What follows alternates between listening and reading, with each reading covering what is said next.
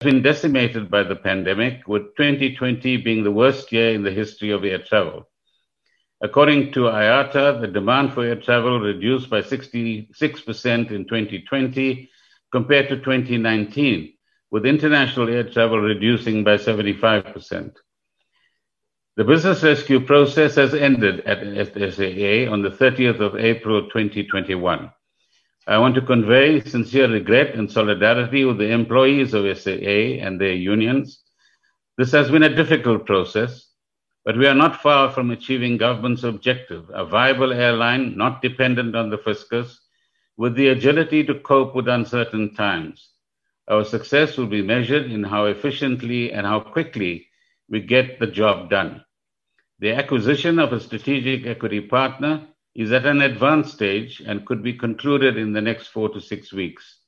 At the same time, decisions will be made on the future of subsidiaries. The DPE is a secretariat to the Presidential SOE Council, and there's excellent work happening in the council, which the president will announce uh, in respect of its outcomes in a short while. In my rounding up uh, later, Chairperson, I will indicate the kind of work that has been done against corruption, the recovery of funds, the extent of prosecutions, and I then present finally the program overview of the department, which has allocated 36.3 billion rands in 21-22. Of these funds, 36 billion rands is allocated to the SOEs in respect of government guaranteed debt, after excluding transfers to SOEs, compensation of employees is the department's largest cost driver. However, this spending is expected to decrease at an average annual rate of 0.9% from 185 million to 180 million in 23-24. The department's baseline, which is 123.5 million over the medium term, will be affected on compensation of employees and goods and services. In conclusion, my sincere thanks to the chair and whip of the portfolio and select committees for their sterling work. Thanks to the deputy minister, my chief of staff and staff in the ministry. A special word of gratitude to the director general, Mr. Tlhakudi, and the band of officials who have done an extraordinary service to this portfolio and our country. We appreciate the boards of the SOEs for their integrity and courage in executing a difficult mandate. The CEOs of SOEs have offered bold leadership in a challenging environment have and have introduced innovative thinking. Chairperson, it is in these difficult and trying times, as I conclude, that we hear Abraham Lincoln's call to the better angels of our nature, as difficult as that might be. This is a call for all of us to dig, dig deep into ourselves and go beyond the call of duty as with similar defining moments in our history, we have risen and will continue to rise to the occasion. These times have positively defined our national identity. This is who we are, Mandela's people. I submit this budget, Chairperson, for your approval. Thank you very much. Thank you, Honorable Minister. The next speaker is the Honorable Magaka. Thank you, Chairperson. Honorable Chair, this budget vote occurs at a time when the department has made steady progress to reverse the effects of state capture and corruption. And at the same time, the ANC government is poised to commence implementation of the economic recovery and recovery plan. Enemies of progress in the opposite benches, of course, will seek to undermine these strides. For us in the ANC, this steady progress by the department is commendable, particularly in the context of the difficult circumstances imposed by COVID 19 health and economic pandemic that affected the SOEs and the entire economic system. This pandemic occurred on the back of slow economic growth and high unemployment. It is for this reason that the mantra that we cannot go back to the crisis before the crisis remains instructive.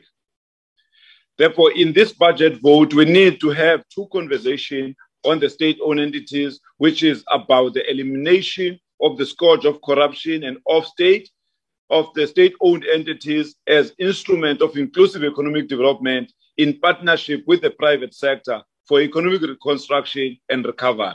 Soon, we are going to focus on how to grow the business and creating partnership for infrastructure development with the private sector.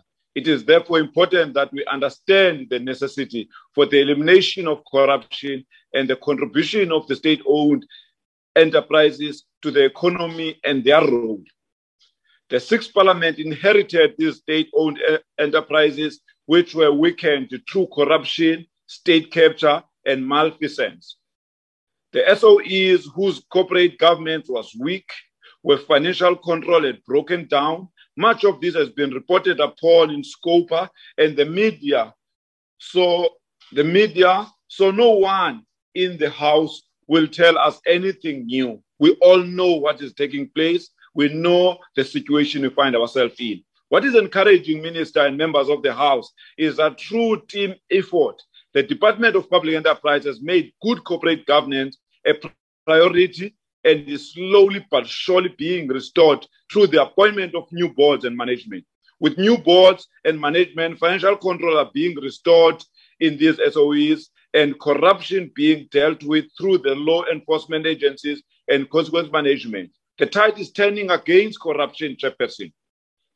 Assets are being seized and financial recoveries have commenced, as in the case of Eskom. Law enforcement agencies are working on many cases of corruption in different SOEs, and the law must take its course. The Department of uh, the department's annual performance plan is taking us down a path restoring corporate government, creating operational stability, and creating financial stability. While we understand that there are still many challenges that need to be overcome, it, it under difficult circumstances, an important start has been made and we must progressively build on all those efforts.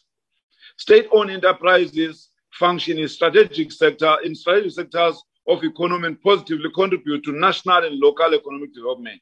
In a joint sitting of the National Assembly and the NCOP, the state president unveiled the economic reconstruction and recovery plan. And in the SONA 2021, the country received a report back on progress to date and the implementation plan for the path to economic renewal. The SOEs, in partnership with the private sector, will play a critical role in the implementation of the plan for infrastructure development, industrialization, and localization. It is difficult to support the view that due to challenges facing these state-owned entities, government should abandon them, as the facts point in the opposite direction. Those who are due for wholesale privatization of state-owned enterprises want to reinforce the tyranny of profit maximization at the expense of development.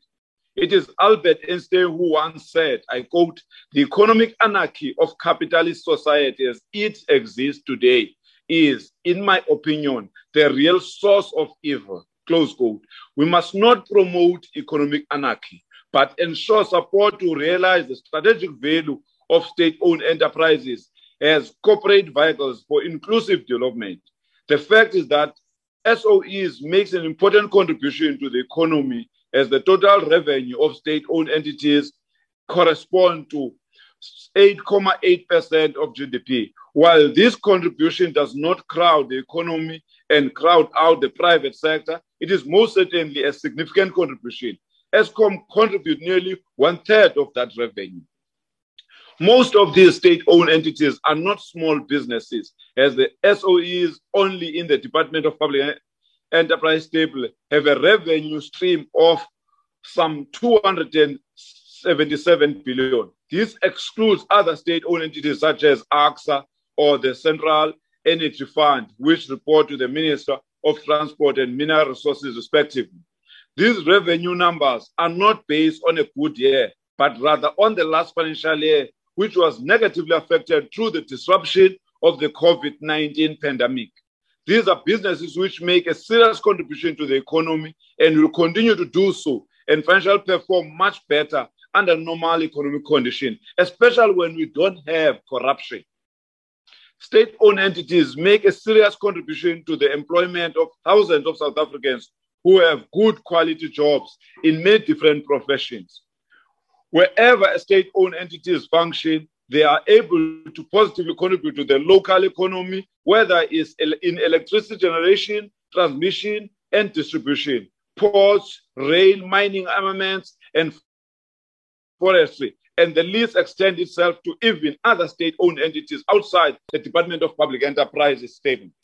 Since the beginning of the sixth parliament, while progress to ensuring good governance, operational, and financial stability may appear to be measured, there is much progress which can be highlighted that is encouraging. The stability created in these SOEs through appointments of new boards and management has begun to actively deal with corruption in conjunction with law enforcement agencies and financial recoveries have begun to be made, which are significant.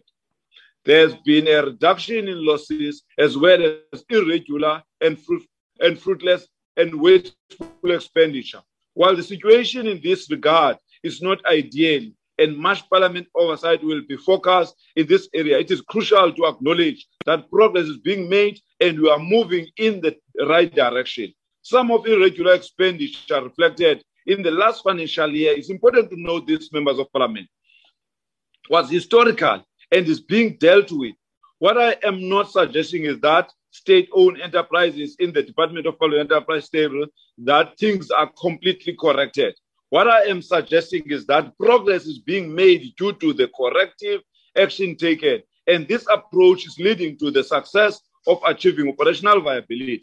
Operations are starting to improve with renewed focus on the Department of State uh, or on the department or on the development of state-owned enterprises business under difficult economic conditions as the economy has not yet normalized due to this pandemic. It is clear that upon ensuring good governance, that operational and financial stability must be achieved to reduce the dependency on these state-owned entities on the fiscus. The funding which may have received from fiscus are part of the legal responsibility of the shareholder and was also based on the understanding of direct and indirect economic contribution to the state-owned enterprises to the country. Challenges need to be confronted and resolved and not merely abandon an entity due to challenges it may be experienced. All state-owned enterprises are showing signs of improvement in terms of corporate government. Eskom has shown an ability to function in a new way given the level of action taken against corruption as well as maintaining undertaken. The functioning of Medupi and Kusile is slowly improving and should be heading towards optimal production the business rescue, practitioner, uh, rescue practitioners processes of SAA is final concluded, and the new interim board and management can now develop the airline on a new business plan. This process could not have been ended fast enough. Alexkor, after experiencing many challenges, has reduced its losses and is starting to show signs of recovery. And this must be encouraged, irrespective of the approach of the integrating all state assets in the mining sector. Denel has experienced many challenges due to state capture and corruption. The salaries of workers are not being paid in is always a source of concern. The entity is undergoing restructuring and development plan for its sustainability, which requires to be implemented in this financial year. It must also be acknowledged that the problem with Denel are not the problem of the sixth parliament, are the problem that inherited due to corruption and state capture. The committee will focus on progress which is being made in regard to all state-owned enterprises as part of its enhanced oversight as we like the department seek success from the entities. Corporate plans need to be more vigorous, integrated. Losses need to be reduced and irregular and wasteful expenditure need to decline even further or eradicated in the entities which report to the department. While the progress made with SOEs has been slow, it has been steadily and in a positive direction. Legal process always has its own time. There's a restoring of state-owned enterprises to operational, commercial, and financial sustainability must be geared towards enhancing shareholder value. The enhancement of this value means the ability of these entities to reach a post capture and corruption stage to be able to invest in infrastructure development of its balance sheet and not rely on our fiscus. The department is functioning under difficult conditions in the new normal and is succeeding. The department's plan and programs need to take state-owned enterprises to the next level to viability in the current financial year. As the old adage goes, that Rome was not built in a day. The progress is encouraging. Only success emerges from it, from such a positive and focused approach. Chairperson, the ANC support the budget vote for public enterprises. I thank you. Thank you, Honourable Member. The next speaker is Honourable Kachalia. Thank you.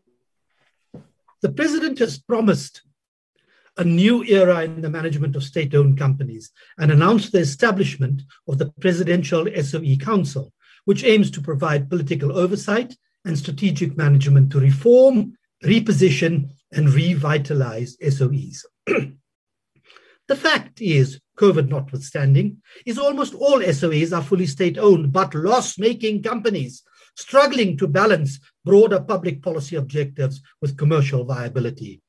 Since they are largely operating in monopolistic markets, they function in an environment where market discipline is replaced by bureaucratic, regulatory, and administrative scrutiny that in the past was susceptible to capture by interest groups.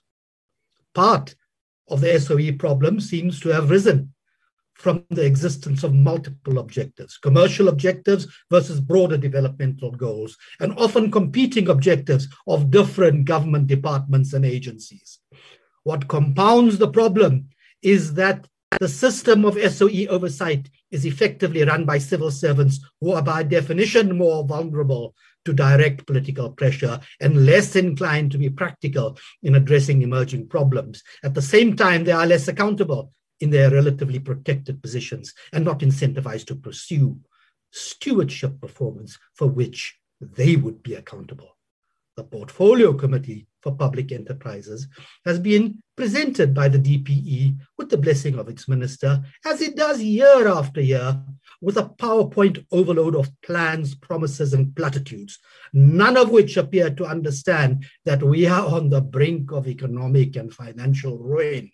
State owned enterprises are intended to play an important role in the South African economy and be a significant vehicle for achieving economic growth and poverty reduction. They are intended to address market failure and deliver key infrastructure services such as energy, transport, and even water that allow the economy to grow while ensuring equity through access and quality of social services to all citizens.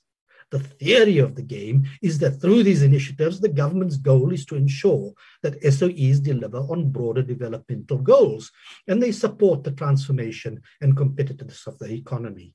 The reality is otherwise. Before COVID, more than 10 million people were unemployed. The average growth rate hovered between 1 and 3%. We are likely to see the economic growth, no, we are not like, we are likely to see the economic growth of 2.9% year on year in 2021 as it rebounds from the minus 7.3% year on year collapse last year. The muted recovery has been accompanied by an unsustainable expansion in government borrowings and a widening fiscal deficit, helped by the dollops dished out to flights of fancy like the new SAA and continued bailouts of other SOEs. That the death of Denel, the attenuation of Alexkor, and the entropy of Eskom bear sad witness to. Moreover, According to the 2020 edition of the Economic Freedom of the World report, South Africa ranked 90th in the world after a high of 58th in 2000. After years of dedication to state controls and state led growth, the much promised prosperity has not been realized. And there is little hope of realizing the requisite levels of growth if Minister Gordhan continues to be locked in an ideological straitjacket that balks at allowing the private sector to address patent market failure in the state sector. He believes state well-run state-owned, uh, state-owned enterprises are important because the free market, in his words, is not a panacea for resolving economic and institutional challenges. What he doesn't understand is that the vested interests of government prevent SOEs from responding to market forces like supply and demand as nimbly as companies in the private sector. Never mind systemically entrenching cadre deployment and avenues for corruption to flourish, to flourish. And so, like Sisyphus in Greek mythology, Minister Gordhan is condemned to roll a rock up to the top of the mountain, only to have the rock roll back to the bottom every time he reaches the top.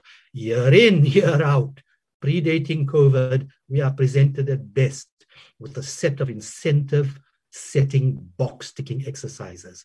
At worst, the incentives will always encourage corruption because of the political connections and political wealth linked to managing an SOE. And ultimately, those South Africans who most need basic infrastructure are left literally in the dark. When Eskom fails, our whole country sits without electricity, entirely attributable to government protecting its monopolistic position. When a business fails, as it should if it cannot adequately serve, adequately serve customer needs, it only affects the customers of that business, who will then likely flock to a better competitor. If Minister Gordhan and others in government are serious about improving people's lives, they will implement the pro economic reforms that the country desperately needs. As Kurt Hattingh of the Free Market Foundation says, economic freedom both ensures greater capital formation and investment, creating more jobs, and encourages an environment in which greater competition lowers the prices of goods and improves the quality of services. Only in freer markets can more people create wealth and thus they are better for poorer people than central command economies.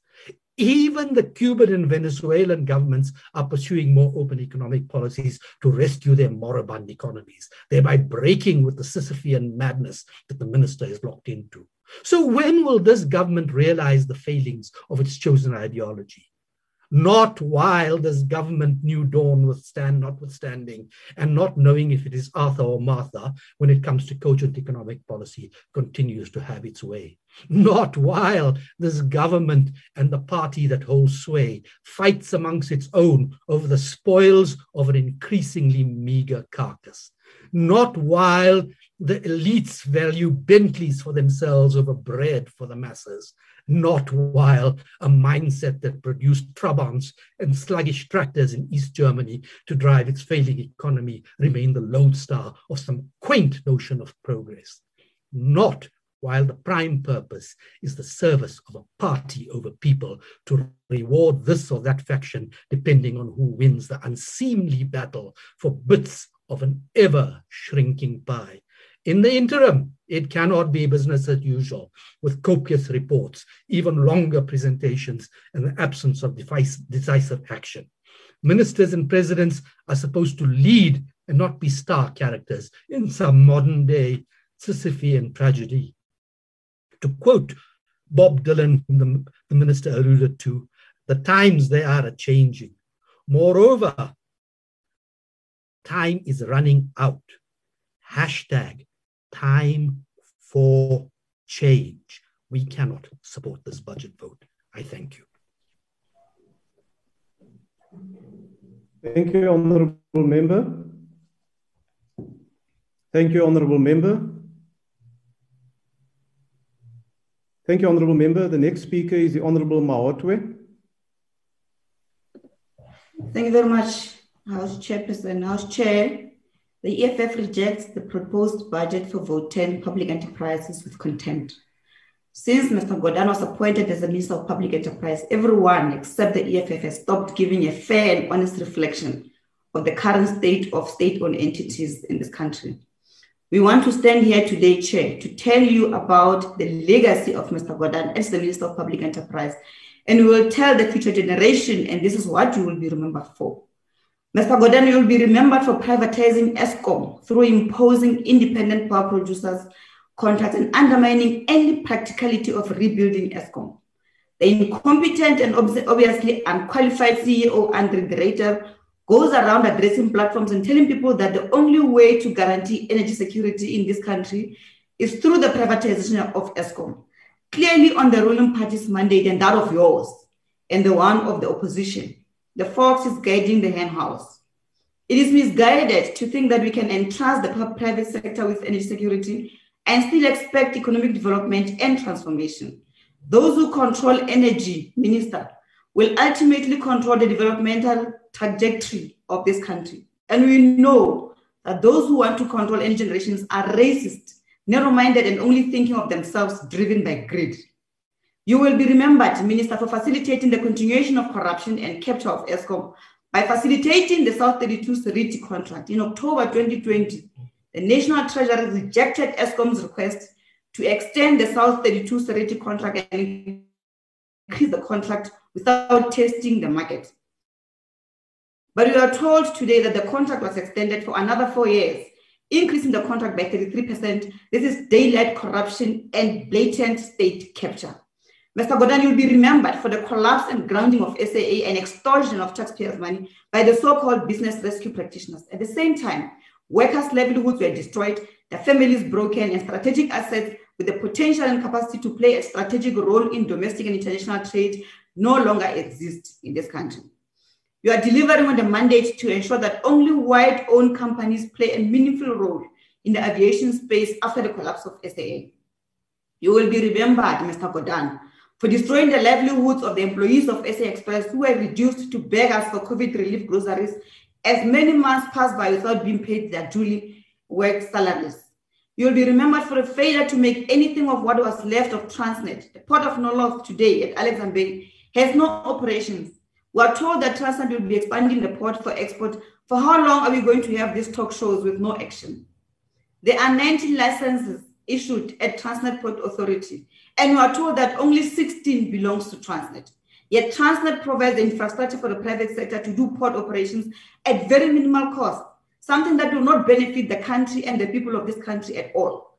We were told that there is, no, there is more than 53% of the train cancellations at Transnet because there's no security and there's no planning in place to address this issue. We're now being told that Transnet will expand the port of Durban. The first thing you do, Minister, is to invite private sector under the disguise of operational efficiency. Yet Transnet has demonstrated over the years good performance. And the problem at Transnet is not that there's no operational efficiency. The problem is the people that you have employed, the unqualified, unethical, and unexperienced leadership of Transnet that we have today running the entity. We were told about Transnet Academic that remains a pipe dream despite being launched over three years ago. The current chairman of, Trans- of Transnet, Dr. Popo Molefe, collects money from Transnet service providers under the guise of foundation fundraising. And when we were asked about this, Minister, you said there's nothing wrong. Of course, you see nothing wrong because Popo is a puppet and serves the selfish interest of deliberately corrupting Transnet so that you can hand it over to private sector. We know this modus operandi, and we have written to the public protector to report this matter and for further investigation. You will be remembered, Mr. Gordhan, for reducing Alexkor to a non-entity. Diamonds have been stolen, contracts awarded are corrupt, and the Zondo Commission investigations confirmed this. We're told that there was a total sale of 3.5 billion rands, but no dividends were paid to beneficiaries for over 10 years. You will be remembered for reducing Denel into a shadow of its former self what was one state industrial capacity with commendable and admirable capacity to lead in technological innovation and manufacturing of state-of-the-art machines cannot afford to pay salaries of their workers today. Workers are depressed, orders are cancelled, revenues have declined, and debt continues to rise with no practical, believable, or decisive intervention. We know that this is your way of reducing the state's role in the economy and paving the way for white-owned companies in the defense and military technology space. This is your legacy, Mr. Godana, and this is what you will be remembered for today and time immemorial. We will rebuild state capacity when we take over and bring to an end the rapid degeneration of all strategic state-owned entities, dysfunctional management, non-payment of worker salaries, and unmanageable debt. As we have said before, we are not surprised by this because we know that there is a deliberate, organized plan to hand over strategic public assets to the hands of few whites to further entrench control of the economy. The ultimate aim is to strip the country of its ability to develop, and the biggest losers will be the people of South Africa. To rebuild South Africa's economy, we have to build state capacity in strategic sectors, and we must build strong SOEs and use state procurement through these SOEs as a driver of localization. We must confidently show how much was spent on local products for every rand we spent through these SOEs. We know that there's no forthcoming commitment from the ruling party and yourself on this issue, even when it is contained in your conference resolutions and your election manifestos. This is the reason why the government of the day, including all SOEs, must do away with outsourcing and tendering. This is also why we must amend the Public Financial Management Act to ensure that 80% of all government procurement is sourced locally. We know that the boards of SOEs were instructed not to allow duly elected public representatives to conduct oversight despite the mandate given to public representatives by the voters.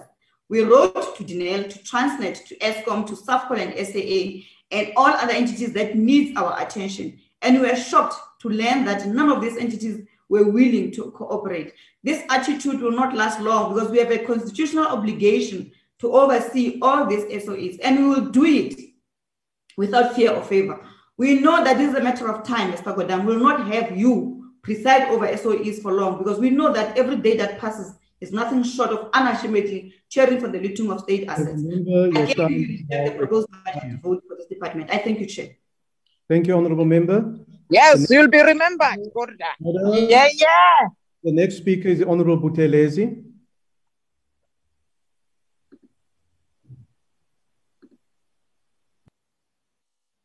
The next speaker is the Honorable Buthelezi. Is the Honorable Buthelezi on the platform?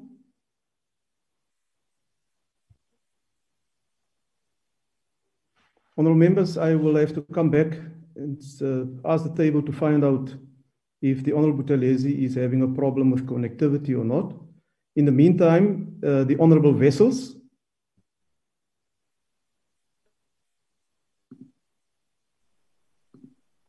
Thank you, Chairperson. Chairperson, there's no doubt that uh, state-owned entities are rampant and were rampant with corruption, with mismanagement.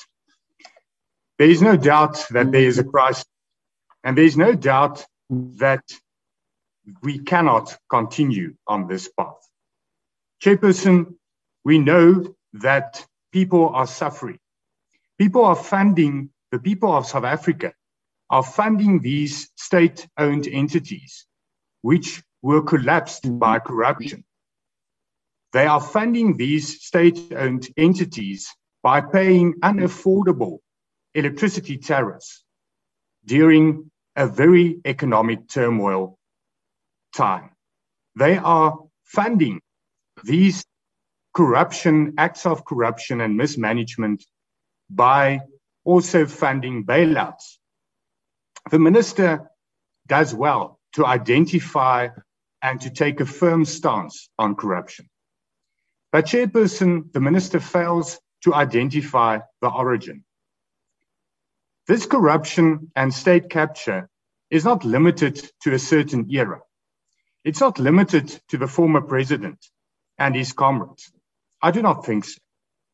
We will not get rid of corruption and exploitation if the system does not change a system that created a conducive environment for price inflation, a conducive environment for corruption and fraud, a system which allowed Eskom to procure a fluorescent light for 900 Rand whilst it normally costs 60 Rand, allowed a litre of milk to be procured for 56 Rand and a broom for 280,000 Rand. Chairperson, it is a system where merit does not count, where appointments are not done based on experience and qualification. It is a system which fails the majority of South Africans whilst enriching a select few. Whilst failed ideology and policies are prioritized and government sticks to doing the same thing over and over, expecting different results, insanity will prevail the fiscus will continue to fund failed state owned companies, and the poorest of the poor will continue to suffer. Blaming the pandemic for failed state owned entities is ridiculous. COVID did not inflate the building contract prices of Kusile and Medupi. Poor planning, corruption, and fraud did. This department chairperson was established by the National Party government to privatize state owned entities. The eel is not capitalism, nor the private sector. State owned companies which were privatized, such as Sasol, are successful companies, creating employment, growing the economy, and doing more social upliftment than government does. The solution is not more turnaround strategies, more plans, more reports, more promises, and more councils or committees. The solution is not more bailouts, whilst the poor are suffering due to a lack of basic service, service delivery. Privatize these entities. Stop failed ideology and policies such as black economic empowerment. Deregulate and ensure healthy competition.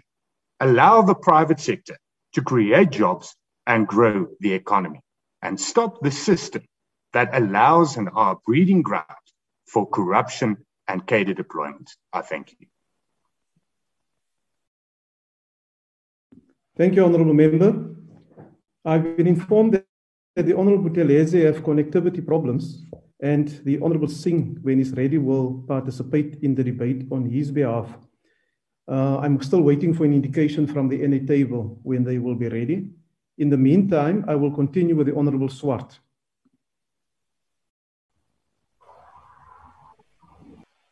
Thank you, House Chair.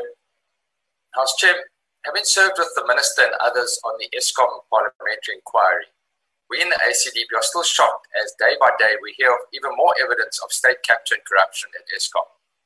The most recent series of investigations by law firm Bowmans indicate tenders for 178 billion have been red flagged that Eskom awarded to local and international companies over the years. Uh, red flagged as being possibly tainted with corruption and misconduct. And these reports fed into the SIU investigations into Eskom procurements. The reports also relate to Kusile Power Station and the tens of billions of rands looted and plundered there. This at a time when the country is facing severe power outages affecting our economic recovery. Massive delays and cost, cost overruns have contributed to the critical electric, electricity shortage crippling South Africa's economy. However, we in the ACDP do commend Eskom on the 83 billion rand debt reduction this is to be commended as it does as a significant reduction of the debt. Much, however, still needs to be done. And in this regard, the ACDP welcomes the fact that the SIU has referred 66 criminal investigations to the NPA's corruption fighting unit following years of investigation into these big build projects. Chairperson, the evidence is clearly there, and whilst we welcome the progress and look forward to the Minister responding at the end to further progress, we do realize that a lot still needs to be done. Now, as I've said over the years, it is lawful and possible to effect civil recovery of proceeds of crime anywhere in the world. And I'm sure the minister, as a previous minister of finance, would be aware of that. Using the SWIFT banking system, the civil courts, artificial intelligence, it is possible to apply ex parte without notice to the looters for an order freezing proceeds of crime wherever they may be found throughout the world. We would encourage SOEs and particular Eskom to approach foreign courts for freezing orders, which are obtainable within days of locating those funds, no matter where they are, where they can be recovered. Chairperson, lastly, the ACDP is concerned about the delay in the finalization of the shareholder management bill. This bill aims to establish the legal framework in which all parastatals operate and to ensure that their boards and executives are accountable. It has been in the pipeline for many years and now is apparently not even one of the departmental targets. This is highly regrettable, and we'd like the Honourable Minister to update us in this regard. Uh, thank you. Thank you, Honourable Member. Is the Honourable Singh on the platform? The Honourable Singh? Or the Honourable Buthelezi, are you connected now?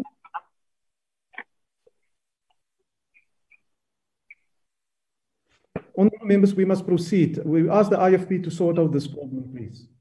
The next speaker is the Honourable Kwankwa. Thank you very much, Chairperson. At the core of improving South Africa's growth, growth trajectory is the need for government and South Africa in particular to sort out its governance framework for its many SOEs. As the OECD once indicated last year that such a framework would require uh, clear company specific objectives instead in terms of profitability, capital structure, and the non financial objectives of the company. Over the past decade, uh, Chair, SOEs have been crippled and captured by rampant corruption and state capture. Unless we do something or government addresses the governance failures and introduces a similar framework, our SOEs will continue to be a drain on fiscal.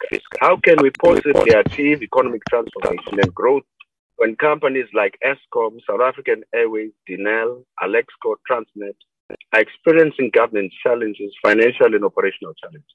It is very disappointing that these companies are still dependent on government for on the taxpayer for finance to settle operating expenses, something that is not sustainable at all and somehow exposes the risk, them to a risk of liquidation. Every year, Chairperson, where Parliament is called upon to approve to, uh, to, to, to deal with bailouts on a yearly basis.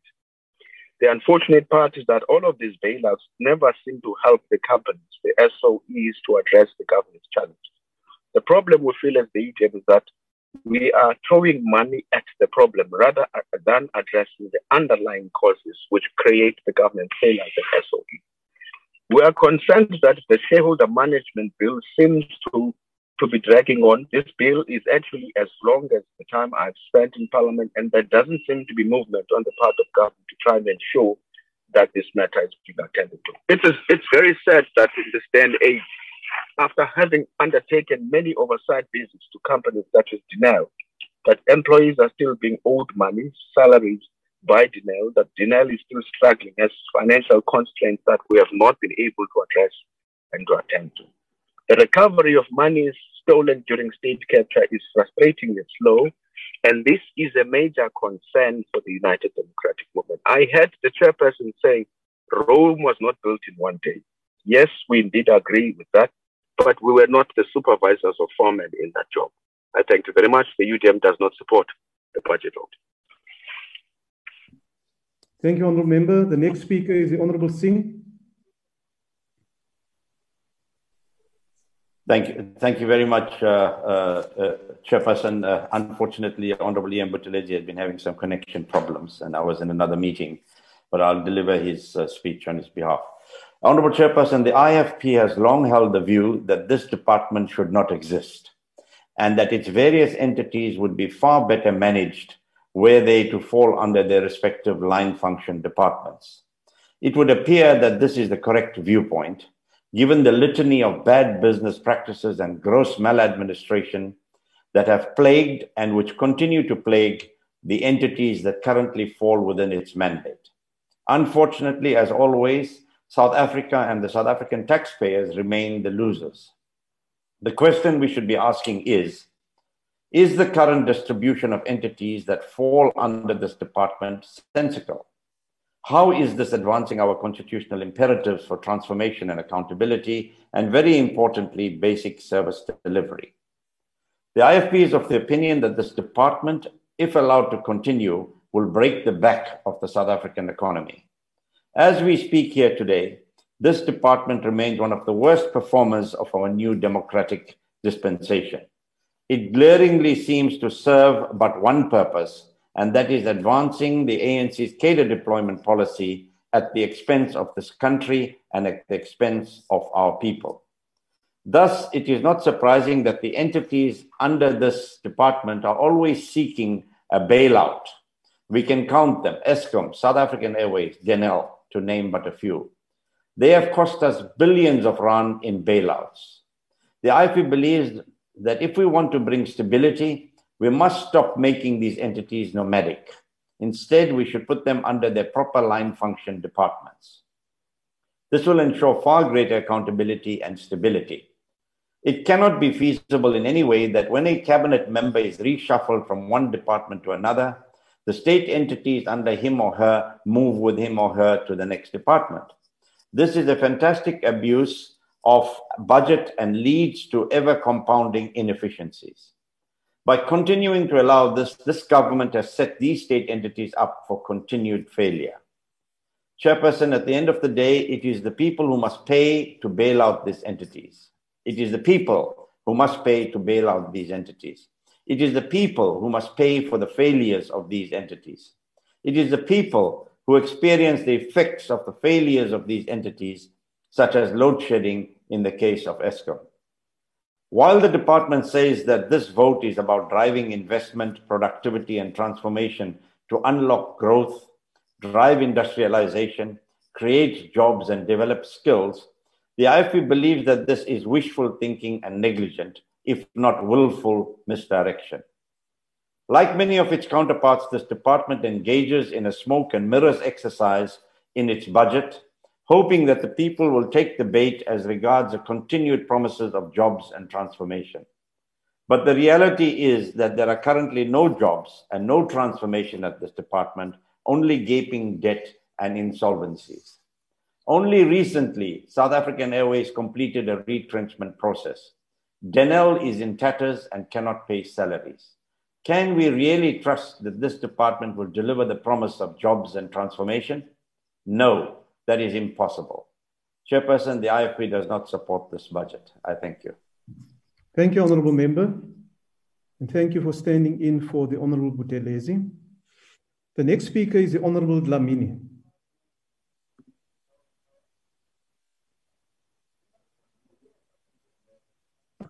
Uh, thanks, Chair. Uh, honorable members, good morning. Uh, the budget vote on public enterprises is occurring under challenging times, given both the social economic effects of COVID 19 and opportunities to embark on the economic reconstruction and recovery plan. The building of SOEs that were negatively affected by state capture and corruption commenced, and much progress is being made to re establish corporate governance, operational, and financial viability of SOEs. SOEs have an important developmental role in South Africa to ensure economic renewal.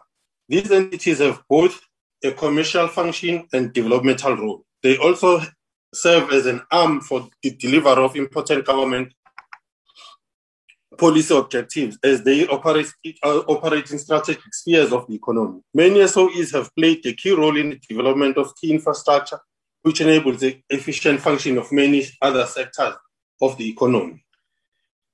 This budget vote is, is occurring when there is much steady progress achieved by the Department of Public Enterprise, Enterprises under the Sixth Parliament to reverse the negative effects of state capture and corruption. This has occurred through the appointment of new boards and management. There has been a rigorous process followed in the appointment of directors to the different boards to, avoid any conflict of interest between the SOE and new directors which are, which are appointed. Skills, capacity, and capability was another important criteria for appointment of directors to ensure that the different SOE boards have the correct skills and, and capacity to restore operational efficiency, financial controls, and achieve financial viability. Financial viability is critical to restore SOEs to perform on their commercial and development, developmental mandate and create going concerns. More importantly, it is imperative that SOEs create and grow shareholder value in this process, the, department has ensured that the boards have a clear mandate in terms of what is expected by the shoulder and will also under undergo performance assessment. This is certainly encouraging to ensure there is focus on developing corporate governance and financial control for the development of the business. We, are, we also welcome the improvements at Alex. They have recorded a profit after a long time of losses thanks to the new team led by the CEO there. This is a positive. This is a positive sign that we are going to turn things around at these SOEs. SAA has traditionally played an important role in the country in the aviation industry. The geography of the country being at the southern tip of Africa meant that it was in the national economic interest that the country had a flag carrier in the aviation industry, as air travel is the fastest and most efficient mode of transport. Since the, creation, since the creation of the democratic South Africa, SAA was able to create a regional hub for international flights at OR International Tambo Airport. The airline made a major contribution to the tourist to the tourism industry in the country, which has traditionally made a major contribution to the GDP. SAA has historically had a number of challenges from corporate governance and financial point of view. It is well known that the airline was placed under business rescue and has dragged on for many months. It is a relief that this process is finally concluded and the business has finally been passed back to the interim board and management. Government support for the airline was based on the legal and moral, moral responsibility for the shareholder and the economic importance of the airline for the country. The airline created many direct jobs and indirect jobs, as well as contributing to the local economies in which the airline operates. The company will have the company will have to grow its business on a new business plan, and the department needs to ensure that there's a strategic partner which is sought who has the same vision as SAA to grow the business. The department will need to assess the reconstruction of the state assets in aviation industry to ensure that economies of scale can be created, to, created from these assets to function under adverse conditions afflicting both local and global aviation industry. The global lockdown negatively affected the aviation, aviation industry, and most, and most national airlines are struggling to recover as the aviation industry is a capital intensive and low margin business. The airline, like its the airline, like its international competitors, will take much more time to recover given the effects of second and third wave of the pandemic. This means the recovery of the airline is not a quick fix and it will need to prepare for post COVID 19 world. This can only occur if the majority of countries receive the vaccine, as the wealthy northern countries dominate the vaccine. CSAA must function, must function with vision and its financial control must be efficient function. Margins in the industry are very tight under normal conditions and it's more difficult under current market conditions. The national airline does not does have a bright future, but one step at a time. The growth of our tourism industry is critical to the country's economic growth and this is completed by the functioning of the national airline. Transnet plays a critical role in the logistics and freight sector and makes a substantive economic contribution directly and indirectly to the economy. It, is, it has divisions which operate the major ports in the country, a national freight rail service and passenger service, as well as petroleum logistics business through ports, rail, and tank, farms. It is an integrated logistics and freight, and freight business. The ports and rail service which Transnet operates is crucial to the conduct of many business activities. It is common cause that transport enables the movement of goods, people, and services throughout the country, and therefore the economy is unable to function without such services as provided by Transnet in, in any substantive manner. The port facilitates the import and export of various types of goods as the country is not close in distance from its major trading partners.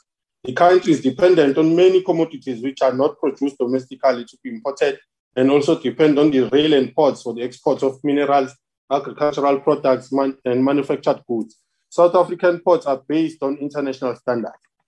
Transnet's financial performance has been encouraging under difficult economic conditions as it was able to generate revenue of over 75 billion and made a 3.8 billion profit. The company has an asset base of 342 billion. This is encouraging given the difficult economic climate imposed by the pandemic. This is no small operation as it, as it directly employs 50,000, 55,000 people and contributes to direct employment in the service and engineering industry. This is a large enterprise by any international standard.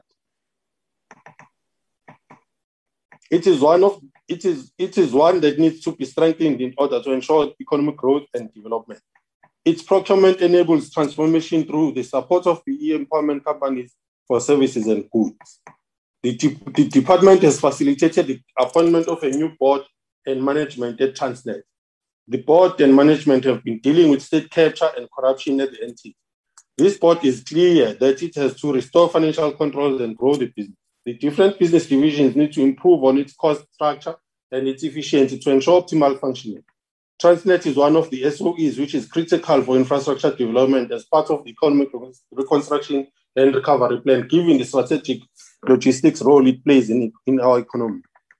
With growth in the industrial activity and changes in the maritime industry, the president correctly announced development of the Durban port in the summer of 2020. This, this is critical to ensure that the larger container vessels are able to dock at the, Durban port. Port infrastructure supports exports of South African goods. The Durban port is critical for the exports from the motor industry, which has expanded its South African operations in the form of Ford, Toyota, and Mercedes. The Cape Town port is crucial for the export of agricultural products, such as just as Richards Bay is crucial for the export of minerals. This expansion of the Durban port will make the country's economy more efficient. Transnet has already commenced with a feasibility study to commence with this project. This is a major infrastructure upgrade of the Durban port based on world-class standards and supports economic renewal and growth. It will also be a source of job creation. The ANC government has embarked on a policy of moving freight and goods from road to rail in order to preserve the road network through reduction in number of heavy-duty trucks on the roads. Transnet Rail will play an important role to ensure the realization of this policy. In this regard, the Transnet Rail has embarked on improving security of the rail network and ensuring that it is able to cope with increased freight volume. In addition to Transnet Rail, in addition, Transnet Rail is planning a high-speed train from Durban into the country's major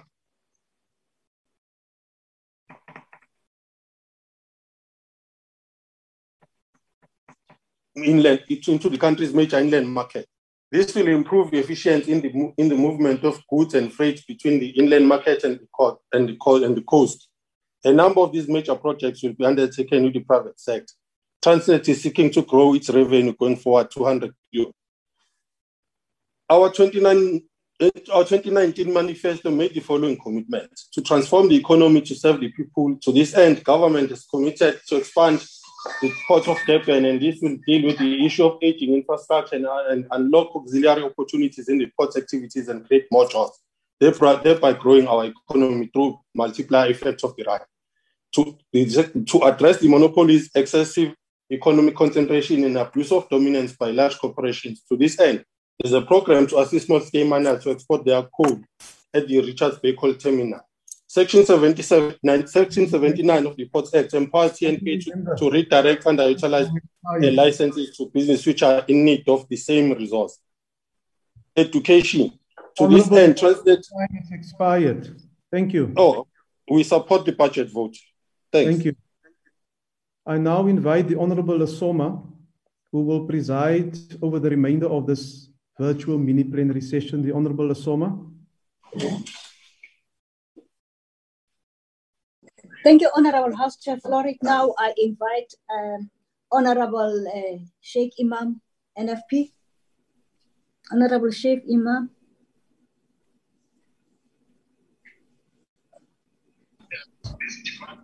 Thank you very much, Chairperson. Ah.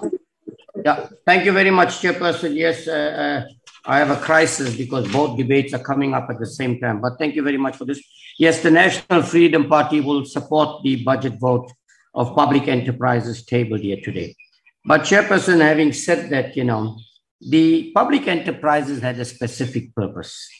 And in my understanding, the purpose was to promote economic development and growth in South Africa, create more jobs, and any income that is generated uh, uh, uh, from this uh, state-owned entities will be used to improve the quality of life and reinvested into, South, in, in, into the economy. Having said that, one raises concern about the state state-owned entities. Okay. Yes, I'm with you. Can you hear me?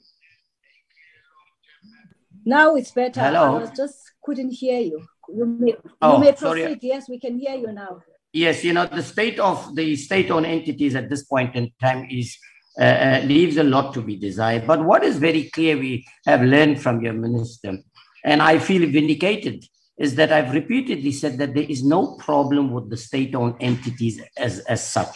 The problem is the interference. And I think if you listen and watch the Zondo Commission, you can see very, very clearly the cause of the collapse of the state owned entities, particularly as a result of the deployment committee, particularly in the African National Congress, who has been responsible for deploying officials and, and, and, and people on these boards members and who had a mandate to fund the, the, the, organizations. And they have come out very, very clear about this. Added to that is the fact that many of these people that have been appointed were people that did not have the necessary capacity to be able uh, to perform those functions optimally. So the question is, uh, a minister, what are you going to do to change this now that we know and understand why the state-owned entities are in situation? situation that they are today. And I think I must also agree with Honorable Singh to ask ourselves, Do we need the state uh, uh, um, uh, uh, public enterprises? Do we need uh, public works? Why not allow these to fall under the relevant department? We'll be saving a lot of money and perhaps better management of them. If we look at the issue of South African Airways, I still, Minister, have not had a response on the issue of Coleman Andrews, who sold our entire fleet and started leasing it to his own company. I hope at some stage you'll initiate some investigation into this so that we'd be able to do that. But added to that is this it appears that the left hand does not know what the right hand is doing. How do you expect airlines like SAA and Mango in South Africa to survive when the Civil Aviation Authority continues to issue licenses despite the limit, limited amount of business and travelers in the country currently, particularly with COVID 19, and brings in more and more new airlines? Now, surely this is going to impact on the performance of the state entities in the private sector, public sector this, uh, or sorry, in the private sector, this will not be allowed. But because it's the public sector, we can bring in more and more airlines, which is impacting on our very own Uh, uh, uh, airlines. And I believe that, again, that must be a matter that needs to be dealt with. Now, we talk about that we're going to have new boards and new management. The question is, unless we you know, stop interfering in the running of these entities and let them run independently, we're not going to have success. I will stop there, but the National Freedom Party will support it. I see Chairperson is watching very closely. Thank you. Thank you, Honorable Shaik Emam. Now I recognize member from AIC. AIC. We shall proceed, honorable members. Honorable from COPE. COPE. Now we shall proceed, honorable members, and we recognize member from the DA, Honorable Clark. Over to you. Thank you, Chairperson. Government's failure to implement an adjusted governance framework for its many state owned enterprises will have dire consequences on the fiscal and real economic reform needed in South Africa. Such a framework would set clear aims in terms of profitability expectations, capital structure, and non financial objectives for SOEs that are expected to deliver upon. Let's start by unpacking the viability of Denel. Government, being the sole shareholder, has shown no urgency to deal with its financial freefall. Government's inability to take decisive action has made its predicament all the worse. Denel was once at the forefront of developing cutting edge technology in drones, fifth generation air to air missiles, naval missiles, artillery systems, and protected vehicles. It was once the core in manufacturing arms for the SANDF. Denel's inability in meeting its contractual obligations for product support and maintenance will affect combat readiness within the SANDF this situation poses a major threat to South Africa and makes our country less secure. In the financial year ending in 2020, its losses were 1.9 billion, mainly due to rising operational costs. With its liabilities exceeding its assets, there is a rising risk that Denel will default on its obligations and head into bankruptcy. For a number of years, the Auditor General has issued the most damning qualifications possible in most instances, a refusal to express an opinion on the financial statements, as the information given by the company could not be trusted. Government, government has shown no urgency or apparent strategy to deal with this situation. This has only contributed to the further decline at the entity. We have seen chronic mismanagement at Denel that is as a result of awarding contracts to Gupta owned companies cadre deployment, and poor financial control in place. The Zondo Commission has accused Parliament for being simply a rubber stamp aiding and abetting state capture. All the while, both President Ramaphosa and the Minister of Public Enterprise, Pravin Gordhan, have made numerous promises to reform SOEs, with no such plan having materialized. In fact, the insistence on bailing out failing SOEs has put the country in financial dire straits and can be directly linked to the economic implosion South Africa is experiencing at the moment. Chairperson, I have done oversight at Denel Dynamics. They are broke. I have witnessed with my own eyes the plant at a virtual standstill. Denel Dynamics has asked their staff to work relentlessly on contracts that were secured so that they may be paid on a future date. The vehicle manufacturing division has come to a complete standstill. They do not have the capital to finance tenders and contracts that are in the pipeline to sustain itself. Denel has not been able to pay staff members since last year, June. It's ironic that the previous chairperson of the board, Ms. Hlahla, did not appear before the DPE committee meeting to account. The chairperson of the committee of the DPE had to get his office to summons her to attend this meeting. She is now part of the Presidential SOE's Council that guides the president in terms of political oversight and strategic management reform. It's an absolute disgrace. Honorable Minister Gordhan, transformation at SOEs will never be able to reform our country if this government does not urgently unbundle, privatize, and bring on board strategic equity partners. This needs to be done with haste, a five letter word this government does not understand. It is for this reason that the DA has called for Denel to be placed under business rescue as it is becoming apparent that the entity has collapsed and will not be able to be saved. Chairperson, the same can be said for Alexkor has been subjected to dirty dealings where Dormant Shelf Company was awarded the tender to mine diamonds, receiving its first tranche of multi million rand payouts in the first month. Yet another SOE plagued with fraud, corruption, and state capture. SOEs are the shovels being used to dig this country's grave. This is a truth that can no longer be denied. You need to realize that bailouts make South Africans poorer, and no matter how many councils, committees, and advisory bodies you create, this fact won't change. The DA will not support this budget vote. I thank you. Thank you, Honorable Member. Now we'll proceed to Honorable Mkhwanazi from the ANC. Honorable Mkhwanazi, over to you, ma'am.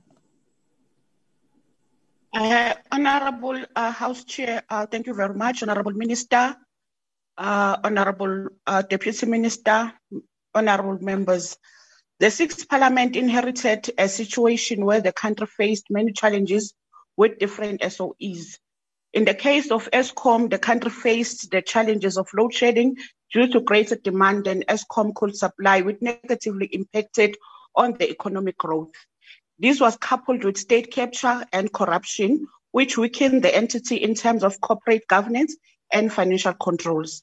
The, large, the, the last budget, uh, Honorable Chair, we must note that it was based on ensuring that state capture and corruption needs to be dealt with, uh, with including the involvement of law enforcement agency and restoring of corporate governance and financial control needs to occur in all SOEs like Eskom.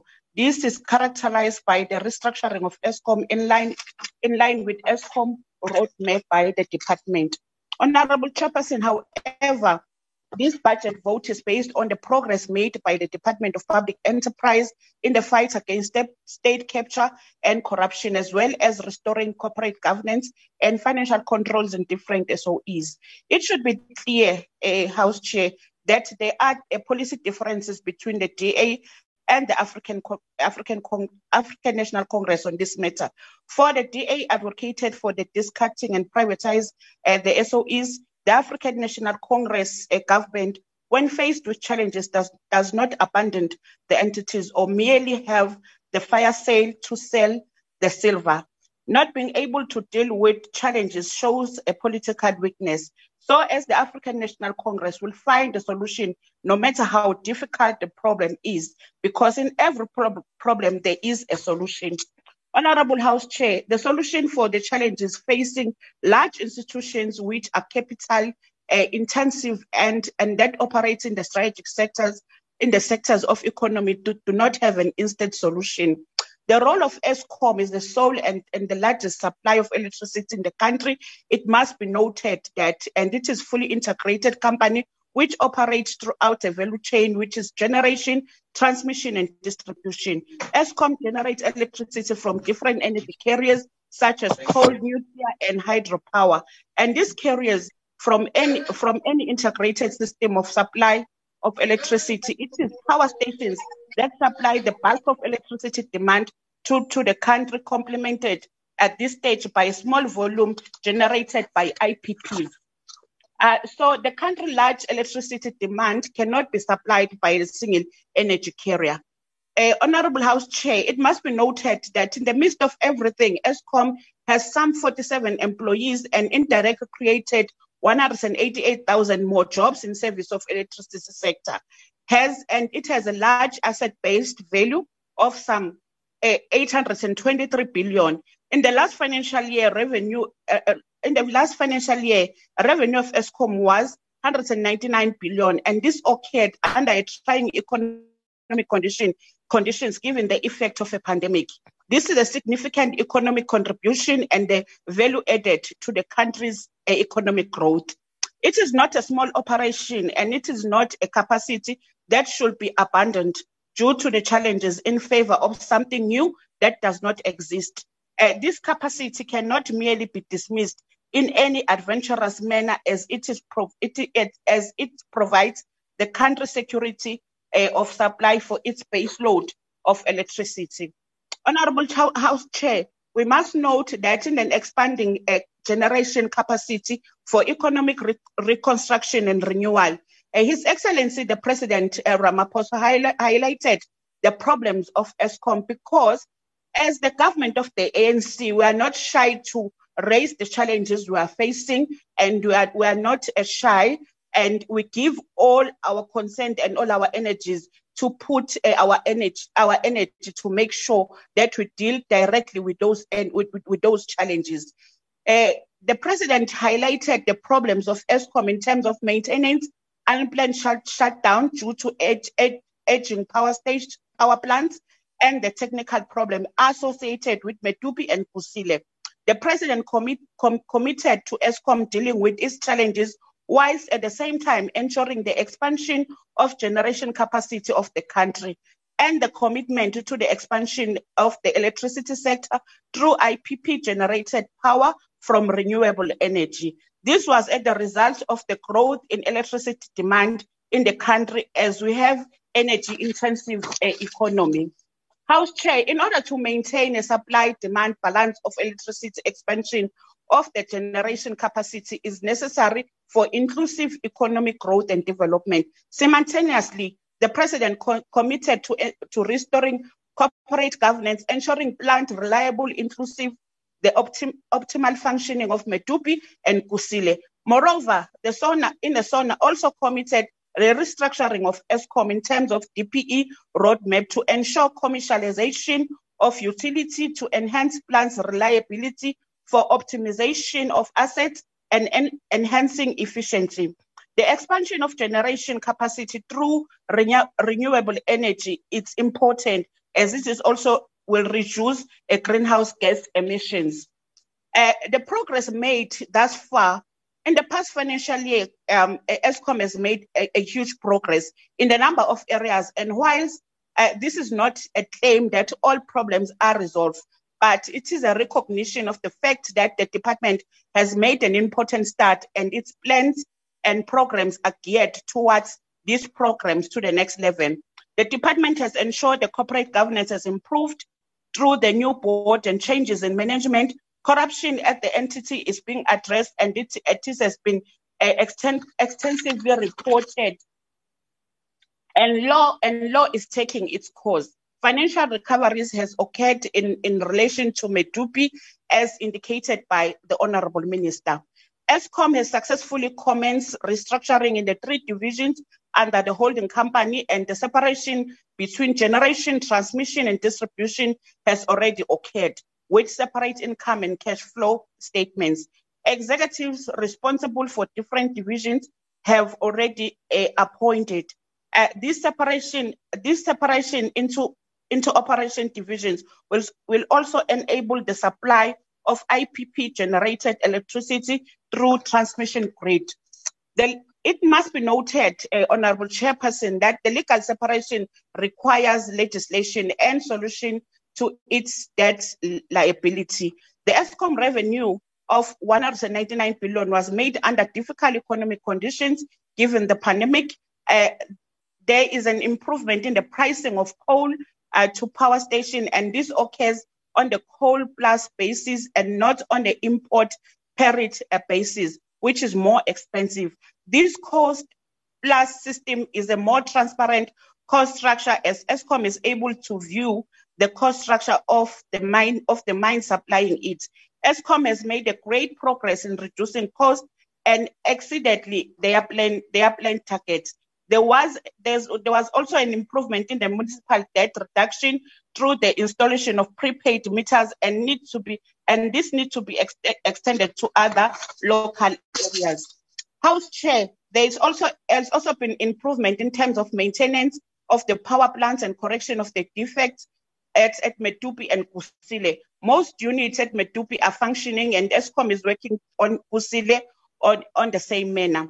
This approach by Eskom is geared towards improving the entity energy availability factor and increases generation capacity.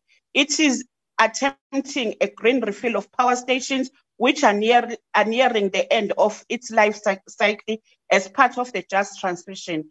The power utility made, a, it must be noted that the power utility made a 9 billion profit, and this was drawn by its debt repayment of, of 30 billion which gave a utility a loss of 20 billion. Therefore, a house chair, the debt li- liability is the biggest problem facing the utility in terms of achieving financial stability. And it is important that some attention is given to reduce the debt li- liability. But it must be noted, uh, Chairperson, the progress in the in the irregular expenditure that was drastically reduced in the last financial year.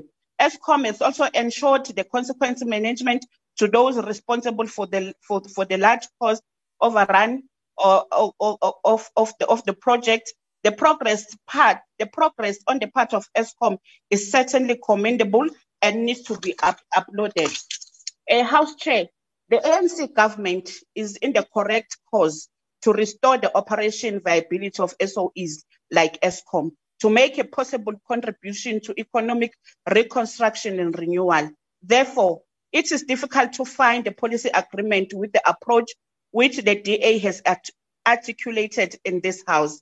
That Eskom is finished. This is uh, this is all. This is only a political narrative and is not based on the facts, and it does not able it does not take into consideration the the Eskom role and the fact that no replacement actually exists. In any event, uh, DA has not contributed a substantive idea on the development of energy security, which is supportable. Uh, Honorable House Chair, the less said about the EFF loud hailing, the better. Uh, we will not uh, be able to, to, to waste our energy and time on the loud hailing without a sustainable air contribution and on, on the policy on the policy matter on this on this issue in the simple English, uh, uh, Chairperson, I'm saying the ANC government is the, is the government at work, and we are moving towards a restructured electricity industry, which is thank you, honourable member. Of the economic restructuring yes, and recovery of up, the. Honourable member. ANC support the budget. Thank you. Thank you, honourable member. Now we'll proceed, honourable members. I recognize the Minister of Public Enterprises, Honourable Gordhan. Over to you, sir. Thank you, Chairperson, and good morning to you. And thank, thank you to all of the contributions that we've had this morning. Some of them demonstrate the deep thought that some people have put into the challenges that SOEs face.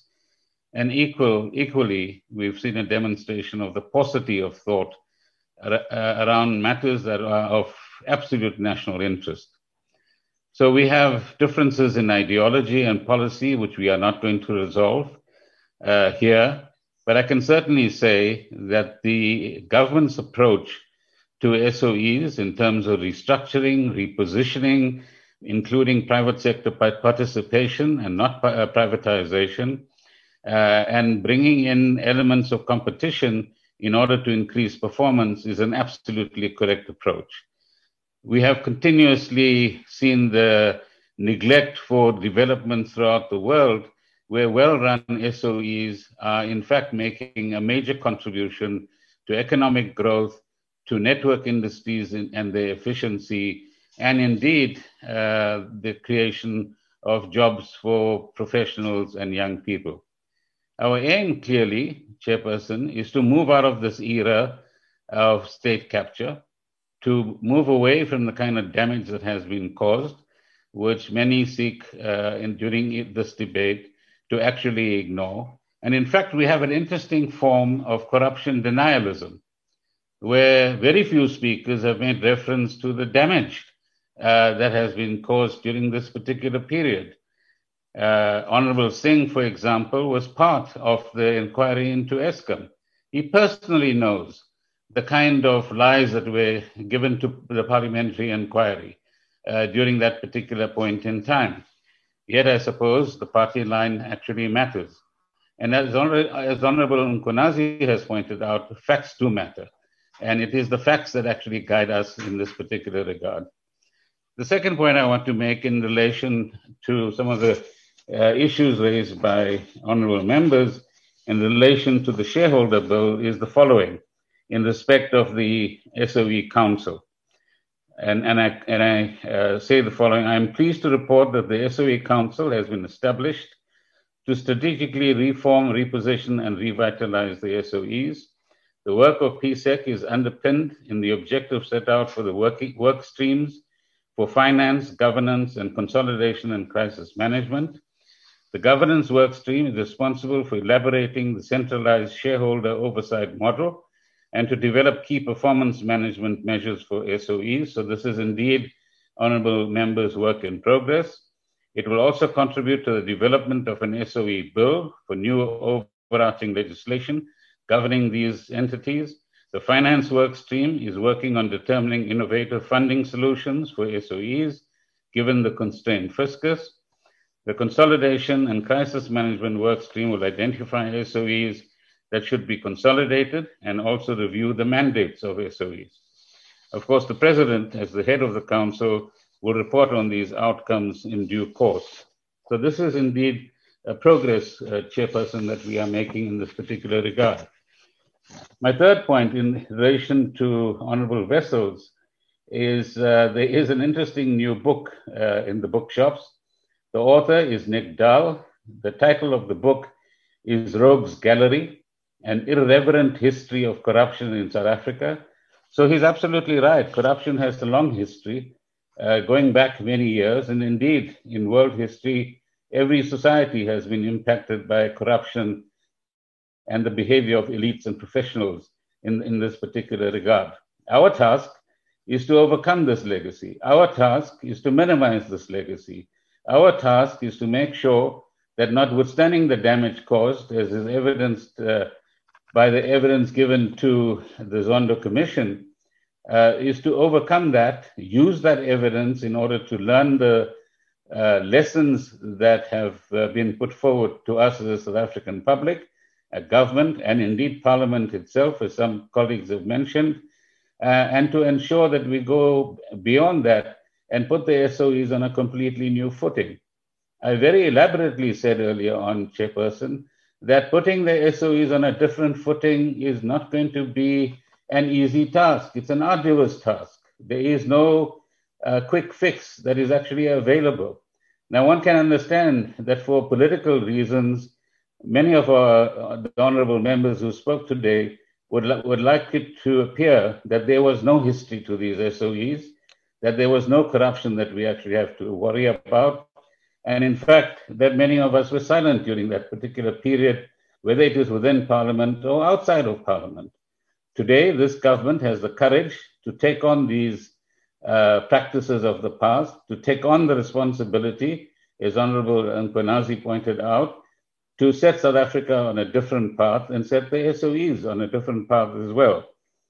And of course, the paucity of contributions to some of the major uh, challenges facing both South Africa and the world, whether it's energy supply, whether it's the logistics chain uh, and dynamics uh, across the world, is on the one hand not surprising, but on the other hand, I think is something that Parliament needs to give serious attention to.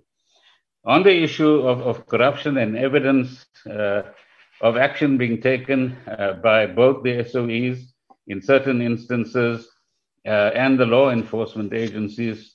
Chairperson, I have a 20 page report here of the different culprits who have been reported uh, and identified by the SIU, reported to the Hawks, reported to the NPA, of civil claims that have been actually made, of money that has actually been acquired. And I summarize this as following. The State Capture Commission has heard that approximately 49 billion, and some say it goes up to a trillion, uh, was lost to the Gupta enterprises uh, and many others, of course. The law enforcement authorities have been investigating 114 key contracts, 33 high profile criminal investigations involving multiple parties, including former board members and executives of SOEs. This includes various third parties, such as the companies and individuals who facilitated state capture. The investigative director of the NPA, working with the Asset Forfeiture Unit and the Directorate for Priority Crime, recently froze 1.4 billion rands in assets, as you know, of former executives and three private contractors.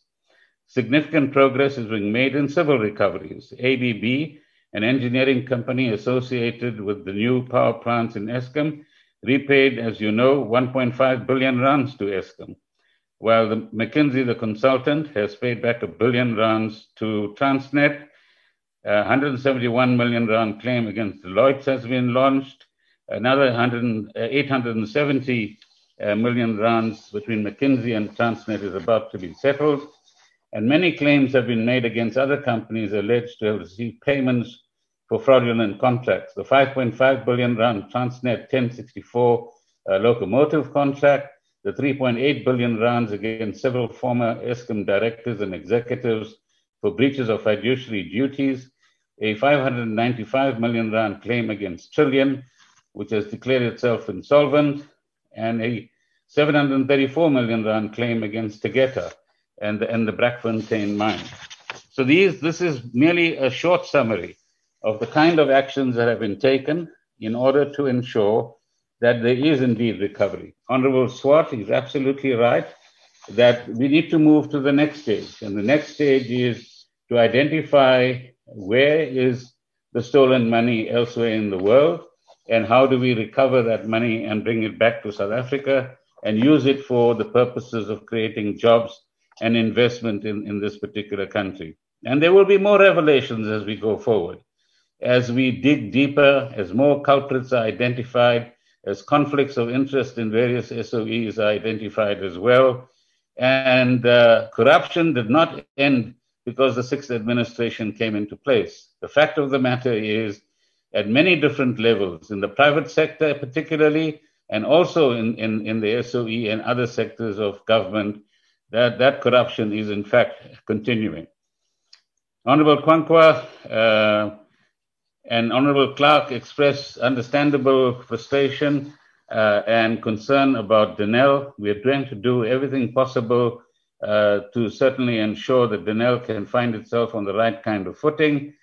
But where we acquire the money from is the, is the crucial question uh, that the board is actually confronted with. There is, in fact, a reform plan, Honorable Clark, uh, for SOEs. We have spelled some of it out today. And if you want to, uh, as I say, there's none so deaf as those who don't want to hear, or none so blind as those who don't want to see. The plans are there, they are being put into action. There are people of integrity in the boards that have been put into place and in the management teams that have been constituted.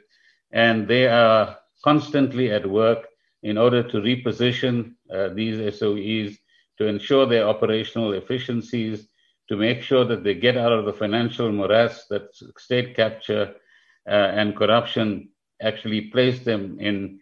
And uh, more importantly, as is the case both on the logistics side and on the energy side of uh, uh, the sectors of our economy, there are innovative things that, that are happening and will continue hap- to happen in this financial year, which will demonstrate that we are not only dealing with the past and stabilizing the present, but we are also putting in place the foundations that will help us to deal with the future challenges that we are actually confronted with. Shaik Emam uh, makes reference to Coleman Andrews, but that's a long history uh, a long time ago. We'll check if there are some investigations in that particular regard. And uh, his concern about the issuing of licenses is something that we'll certainly raise with the Minister of Transport, which is the kind of domain that, uh, or this falls within his particular domain. The other entities, uh, such as Alexkor and Safcol, Safcol is an extremely well-run entity at the moment, and uh, more creative things are in fact planned uh, in that particular entity. Alexkor requires a more profound solution as, we go forward and more fundamental changes to overcome the legacy that Honorable Clark has actually mentioned and others have mentioned as well. And that will enable us to ensure that the Richtersveld community, on the one hand, the workers at Alexkor on the other hand, uh, are part of an enterprise that continues to sustain them as, as we go forward. So, without much further ado, uh, Chairperson, let me say that uh, whilst we might differ on ideology and policy uh, in certain instances, and perhaps in certain instances irreconcilably, uh, we are absolutely certain as government that the reconstruction, repositioning, and revitalization of SOEs is an important part of the economic reconstruction and recovery plan.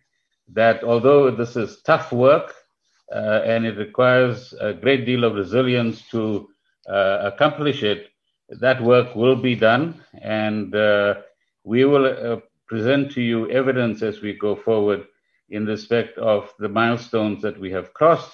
And I suppose ultimately the uh, proof of the pudding is in the eating, and there will be sufficient proof, whether it's in relation to a more efficient Eskom, whether we are able to deal with the just energy transition, uh, and amongst will probably be amongst the first in the world to repurpose coal power stations uh, uh, and, and make them sites of investment for renewable energy, but do so in a way in which as the International Energy Agency says, uh, taking uh, great care of workers, their future training, their future livelihoods, and the livelihoods of communities as, as well. We will also see later in this year uh, great investments taking place uh, by Transnet and private sector partners, and this is not privatization, but it is about rallying whatever capital there is available and skills that are available in this country in order to ensure that the ports of this country are expanded, that the railway uh, infrastructure, which is decimated by criminals uh, who steal uh, copper cables in various parts of the railway infrastructure of uh, uh, Transnet, uh, that the railway infrastructure is secured and begins to serve uh, the key industries that keep South Africa's economy going. So once again, thanks to all of the honorable members for their contributions. And uh, we hope that in the next debate, we have a lot more substance in relation to the challenges and opportunities that we face and uh, find creative answers to them. Thank you, Chairperson. Thank you, Honorable Minister. Uh, honorable members, you are kindly reminded that the debates on justice and constitutional development budget vote, water and sanitation budget vote, and small business development budget vote will take place at 14 hours on the virtual platform. Honorable members, that concludes the debate and the business of this virtual mini plenary session. The mini plenary session will rise. I thank you. Long live the chair.